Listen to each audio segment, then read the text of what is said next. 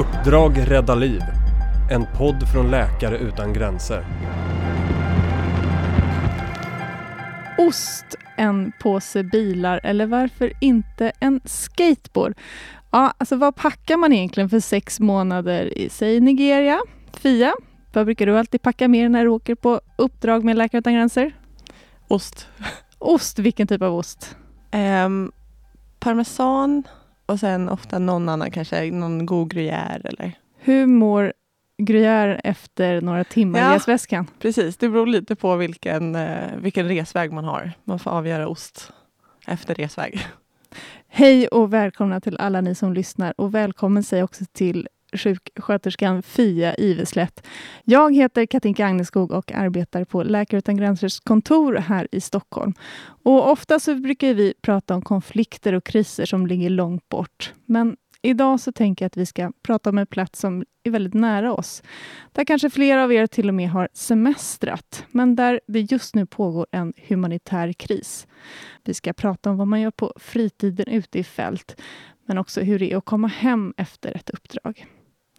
Fia, du är 32 år gammal och har varit ute på tre uppdrag för Läkare utan gränser. På den grekiska ön Lesbos, Cox's Bazar i Bangladesh och i Nigeria. Och när man är ute i sådana här kontexter som ju alla är väldigt krävande så vet jag att du har ett hemligt knep för att skapa god stämning. Men vi suger lite på den karamellen och kommer tillbaka till det lite senare. För jag tänker att vi börjar i somras. Det är några dagar efter att du har kommit hem från ditt senaste uppdrag i ett flyktingläger på ön Lesbos och du håller på att ordna med en 40-årsfest. Vad är det som händer då? Det, det var min brors 40-årsfest och eh, vi var där några stycken, jag och min mamma och några vänner för att hjälpa till och göra det lite fint. Och jag fick i uppgift att jag skulle sätta upp lite vimplar i trädgården. Och vad som händer, det är ett långt snöre då, ett långt, långt snöre, eh, är att det trasslar ihop sig. blir bara en stor röra. Och någonstans i det där så blir det, det var som en så förlösande situation. Så att det bara, alla tårar kom. Och jag kunde inte sluta gråta. Hur kändes det då? Alltså det var både och. Det var en ganska skön känsla för jag hade inte gråtit på väldigt länge. Jag hade ju... Någonstans när man också är ansvarig så är det lätt att man försöker ta hand om sina anställda, liksom sina kollegor men ska vara stark själv och försöka hålla ihop. Så det var rätt skönt. Men det var ju också liksom, att koppla det. Varför man gråter tar ju en liten stund. Så det är svårt. Men jag tror att det var något kumulativt. Det liksom har byggts upp under en period. Och vad sa din familj?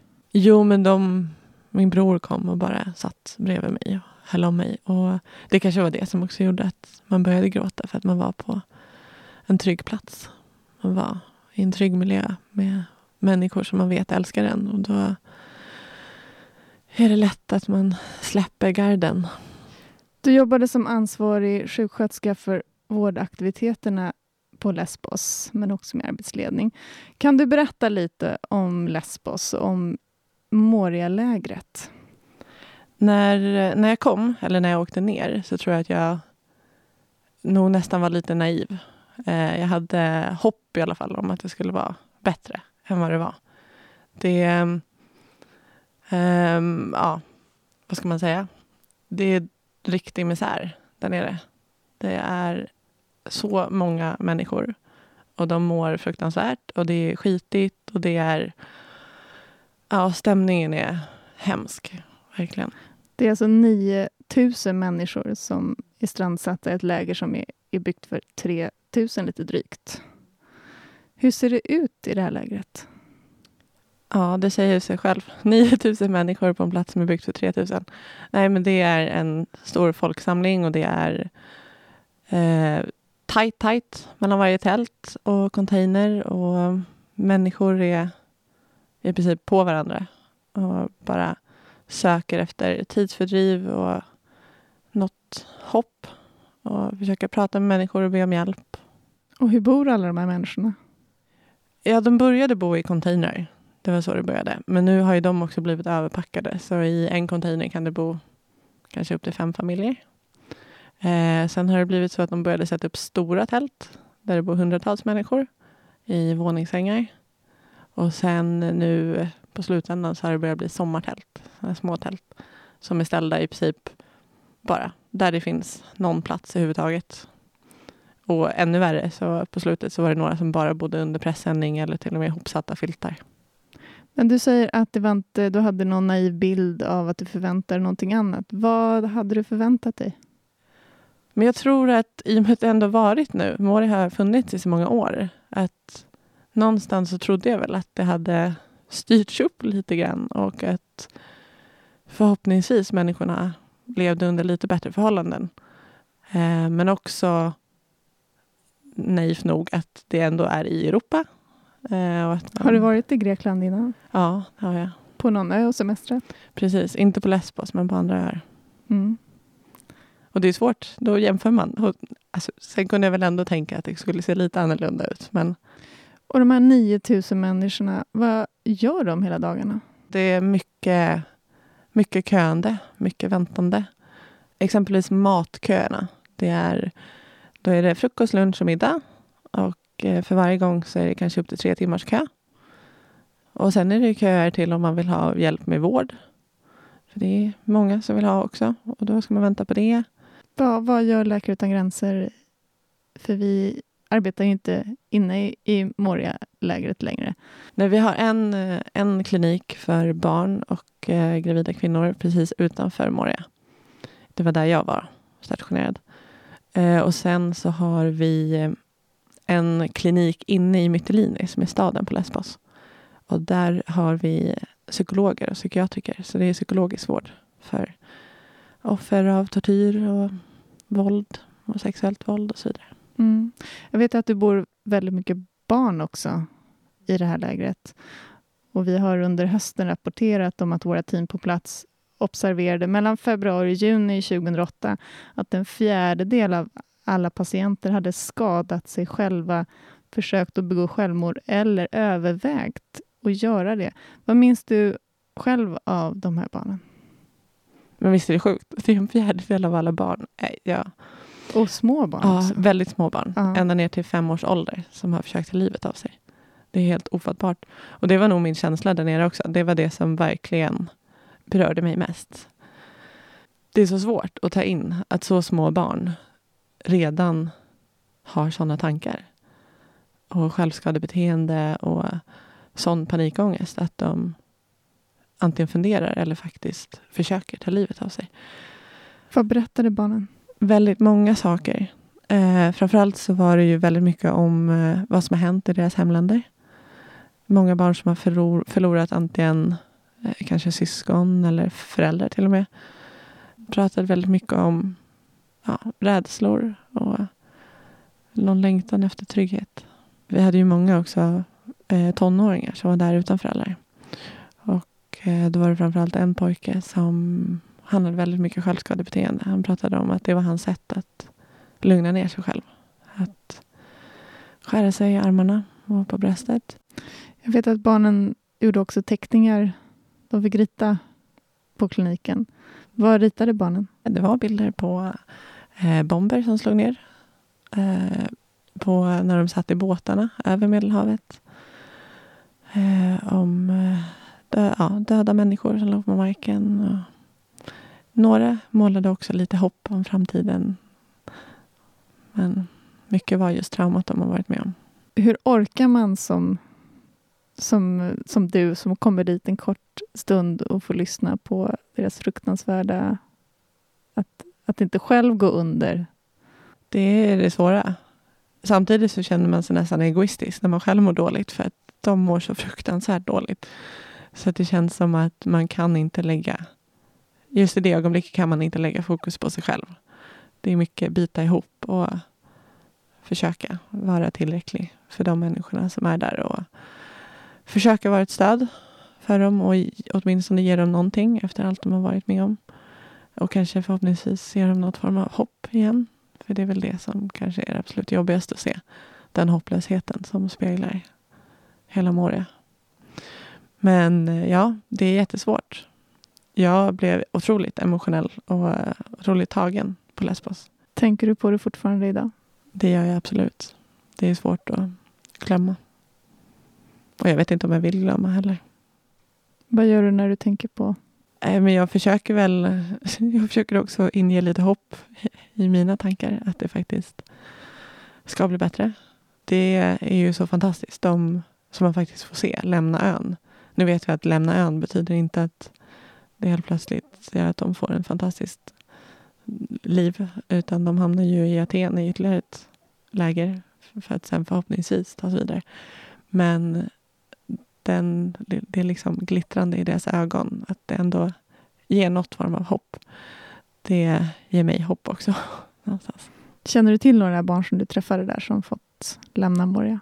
Ja, det har vi haft. Dock så är ju inte hela liksom, processen klar. Men då har de åtminstone fått sin geografiska restriktion borttagen så att de får förflytta sig till fastlandet. Du pratade tidigare om en femåring som är självmordsbenägen. Hur hanterar man en självmordsbenägen femåring? Vad säger man till ett sånt barn? Eh, där var ju tack och lov att vi hade vår fantastiska barnpsykolog Pina. För det är otroligt speciellt också när det gäller barn. Det är, en, det är speciellt när det gäller alla människor som är självmordsbenägna. Men barn har ju ytterligare ett annat sätt att tänka och se på det. Och Pina, den psykologen, hon var fantastisk. Hon var otroligt inkluderande. Och hon valde i de här situationerna också att både ha till viss del individuella sessioner med barnet men inte så mycket fråga utan kanske mer just i ja, bildterapi, att de får rita och försöka uttrycka det de känner. Men också med familjerna. För att involvera föräldrarna eh, så mycket som möjligt och få dem själva att förstå vad de kan göra för barnet för att skapa en trygghet. Det är ett långt arbete. Otroligt långt arbete. Det måste ju vara fruktansvärt svårt med tanke på att föräldrarna säkert också mår extremt dåligt. Så är det ju. De behöver ju stöd också och det är därför vi vill också ge dem möjligheten med Pina, som var vår psykolog. Eh, och ibland kunde det vara att man bara pratade med föräldrarna separat också, just för att ge dem det stödet som de behövde. För precis som du säger, de har också varit med om ett otroligt trauma. Vad kunde man annars göra för barnen? För det tänker jag att just som du säger att det är tid är allt man har i det där lägret. Mm. Det var ju framförallt andra organisationer som då kunde fokusera på kanske roliga aktiviteter för att också försöka bibehålla och lite glädje och låta barnen få skratta. Så det kunde vara några, man spelade fotboll eller det var några som öppnade en, ehm, ett aktivitetscenter eller vad man ska kalla det. Där de kunde få åka och både ha nästintill lektioner, men inga officiella skollektioner. Men, um, sitta och rita, lyssna på musik, dansa. Så man får liksom ta hand om lite olika bitar, olika organisationer och komplettera varandra. Läkare hälsa behandlar ju också gravida kvinnor på kliniken. Hur var det för dem att vara gravida eller föda barn under sådana här fruktansvärda omständigheter? Ja, fruktansvärt var det. Eh, vi hade faktiskt några som födde barn i lägret. I bara ett litet tält. Eh, tack och lov medan jag var där så gick det bra för alla de barnen och alla de mammorna. Så de födde barn själva eller utan assistans? Ja. Helt själva. Eh, men eh, att vara gravid, det beror ju också på omständigheterna. Eh, många kvinnor har blivit kanske gravida efter våldtäkt. Eh, och andra har blivit gravida med sin man men vill inte ha ett barn i den här situationen. Vilket är otroligt förståeligt. Och vad gör man då? Vad säger man? Eh, ja, det är ju att försöka hjälpa dem där också. Både kanske med en psykolog men också med att eh, försöka lösa praktiskt så mycket som möjligt. Och inte alltid bara en psykolog, utan vi hade ju två barnmorskor också. Och det kunde vara att man försökte boka in lite mer frekventa eh, träffar med dem. Så att de fick både prata hur de mår psykiskt och fysiskt. Och sen att man försöker få till att de, om det nu är en abort de vill ha, att man sätter ihop dem med en gynekolog. För det är så det gäller i Grekland, att det är en gynekolog som behöver göra aborterna. Försökte de göra abort själva någon gång? Jag vet om åtminstone en kvinna som tog initiativet själv och eh, försökte göra en medicinsk abort själv. Och gick det för henne? Hon hade ju komplikationer och mådde dåligt och fick blödningar och så vidare. Men hon, hon överlevde. När man ska iväg på uppdrag, hur mycket kan man förbereda sig i förväg? Jag tänker på att du har varit iväg på en hel del tuffa uppdrag som då vi sa innan Nigeria, Bangladesh och inte minst Lesbos nu. Hur mycket kan man förbereda sig? Inte bara att man packar en ost utan även det mentala. För min del så är det väldigt mycket att boosta energi. Att eh, träffa vänner och försöka liksom, ta med mig den goda energin in i ett uppdrag. Är man förberedd på allt när man åker ut? Absolut inte. Nej. Det går inte. Även om man får praktisk information så du vet aldrig i detalj vad som ska hända. Och du vet, jag vet inte ens en gång vad som är det som kommer gå under huden på mig och påverka mig mest. Det är nog därför Lesbos också tog så hårt. Jag var inte beredd på att det skulle påverka mig så mycket. Jag vet att du var med om någonting extremt oväntat när du var i Bangladesh på uppdrag. Kan du berätta om det? Eh, det var min kollega, en av mina internationella kollegor som eh, tyvärr gick bort medan vi var där. Under Han- uppdraget? under uppdraget, precis. Han fick ett hjärtstopp. Eh, vi bodde tillsammans i ett hus, alla internationell personal. Och jag blev väckt på natten. Det var första december mot andra december. För ett år sedan. Och eh, blev väckt av min eh, projektkoordinator och medicinska eh, referent. Att eh, de behövde hjälp. Och så kom jag, gick jag upp och kom in i rummet och där låg min kollega död. Eh, Så vi, ja, vi gjorde ju allt vi kunde. Vi startade hjärt och lungräddning. Och, men vi lyckades tyvärr inte rädda honom. Hur hanterar man de känslorna där och då? Ingen aning faktiskt. Det är fortfarande något som kommer lite då och då. Men det är väl framför allt att man pratar om det i teamet och försöker stötta varandra så mycket som möjligt. För min del så var det också viktigt att, att vara kvar där. Jag kunde inte åka hem för jag kände att både för han att faktiskt fortsätta med det som vi hade jobbat med tillsammans. Men också att det kändes som att ge upp och ge vika om jag hade åkt hem. Att jag kände snarare att nu är det ännu viktigare att finnas där för den nationella personalen och de internationella kollegorna och göra det här tillsammans. Ja, för jag tänker man förbereder sig mentalt för att möta svåra saker bland de patienter som du tar hand om. Men sådana här saker kan man ju aldrig förbereda sig på. Nej, det är som du sa, vad, vad, hur mycket kan man förbereda sig? Det, man vet aldrig vad som ska hända och vissa saker kan man ändå föreställa sig ska hända, som du säger, för, med patienter eller eh, om det är risk för naturkatastrof eller vad det nu kan vara. Men det här, det här kan man aldrig förbereda sig för och det, det märktes i, i reaktionerna i teamet också. Och hur har du tagit hand om de här känslorna nu när du har kommit hem från Lesbos? Vi började ju det här samtalet på inför en 40-årsfest där du bryter ihop och alla känslor säger kommer ikapp dig. Men eh, på vilket sätt har du hanterat då? Jag har ju faktiskt fått hjälp med det, tack och lov. Eh, jag har ehm, eh, via Läkare utan gränser har jag fått träffa en extern psykolog. Vilket har varit väldigt nyttigt. Eh, annars så gäller det ju själv att, eller för min del så handlar det om att våga prata om det och försöka reflektera och våga känna de känslorna som man känner och så. Men att få träffa en extern psykolog har varit otroligt hjälpsamt. Och eh, någon som ja, ger en lite verktyg och eh, vågar ställa de där obekväma frågorna som man kanske själv hjälper en själv att förstå.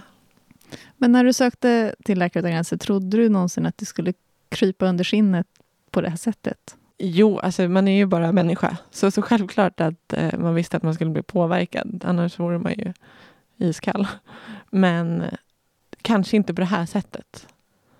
Eh, och man har väl någon tro att man kan klara allt möjligt. Men nej, det blev på verkligen på ett annat sätt än vad jag hade förväntat mig. Ja, men man lär ju känna sig själv ännu bättre. Det gör man ju.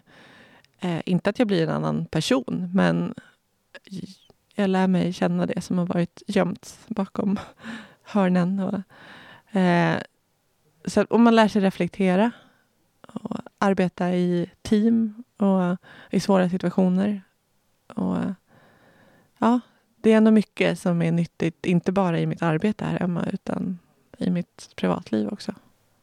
Har man någon fritid när man är, jobbar ute i fält? Ja, då och då i alla fall. Då och då. Och vad gör man då? När man inte sover, för det antar jag att man gör en del. Men vad gör man när du har haft lediga stunder? Det beror lite på vart man är också, om man har möjlighet. Nu var ju Lesbos väldigt speciellt eftersom det som du nämnde förut, en turistplats som faktiskt folk åker och turistar på. Det gör ju att det finns möjlighet att gå och bada och ja, till och med gå på en restaurang och så vidare. Men så är det ju inte överallt. Andra platser kanske man har utgångsförbud och bara kan hänga på sin lilla innergård eller så. Så man får anpassa. Men för min del så är det väldigt mycket jag tycker om att spela spel. Vad då för spel? Ja, men i, i Nigeria så spelade vi sönder Catan. Eller Settlers som det kallas i princip. Vi spelade ja. varje kväll nästan ja. i tre månader. Det var en kanadensisk tjej som hade med sig det. Så då var det hon som hade det vinnande spelet med sig. Annars brukar jag alltid med en kortlek, alltid ett så givet, tar inte så mycket plats, funkar alltid, alltid någon som har något nytt kortspel man lär sig det är nog bra att i alla fall tycka om att göra olika typer av sociala. Det finns ju massa. Det finns folk som styr musikquiz eller man styr upp lite lekar. Och... Är det så att det är olika regler i olika länder till och med? Ja, så är det ju verkligen. Ja, och vem bestämmer vilka regler som gäller? den som skriker högst. Nej, men det, det får väl vara kanske den som tar initiativet då, till att man ska spela ett spel eller leka en lek. Då får man faktiskt låta någon sätta reglerna också.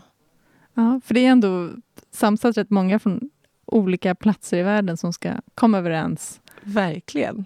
Det är otroligt hur många olika nationaliteter man har arbetat med. Men det är också det som är spännande. Men få träffa människor som man aldrig hade träffat annars. Jag lovade ju faktiskt i början av programmet att vi skulle avslöja din hemlighet också. Det låter som jag har värsta avslöjandet här. För jag har hört att du är en jäkel på att Vadå? Baka kanelbullar. Ja, baka kanelbullar. Varför?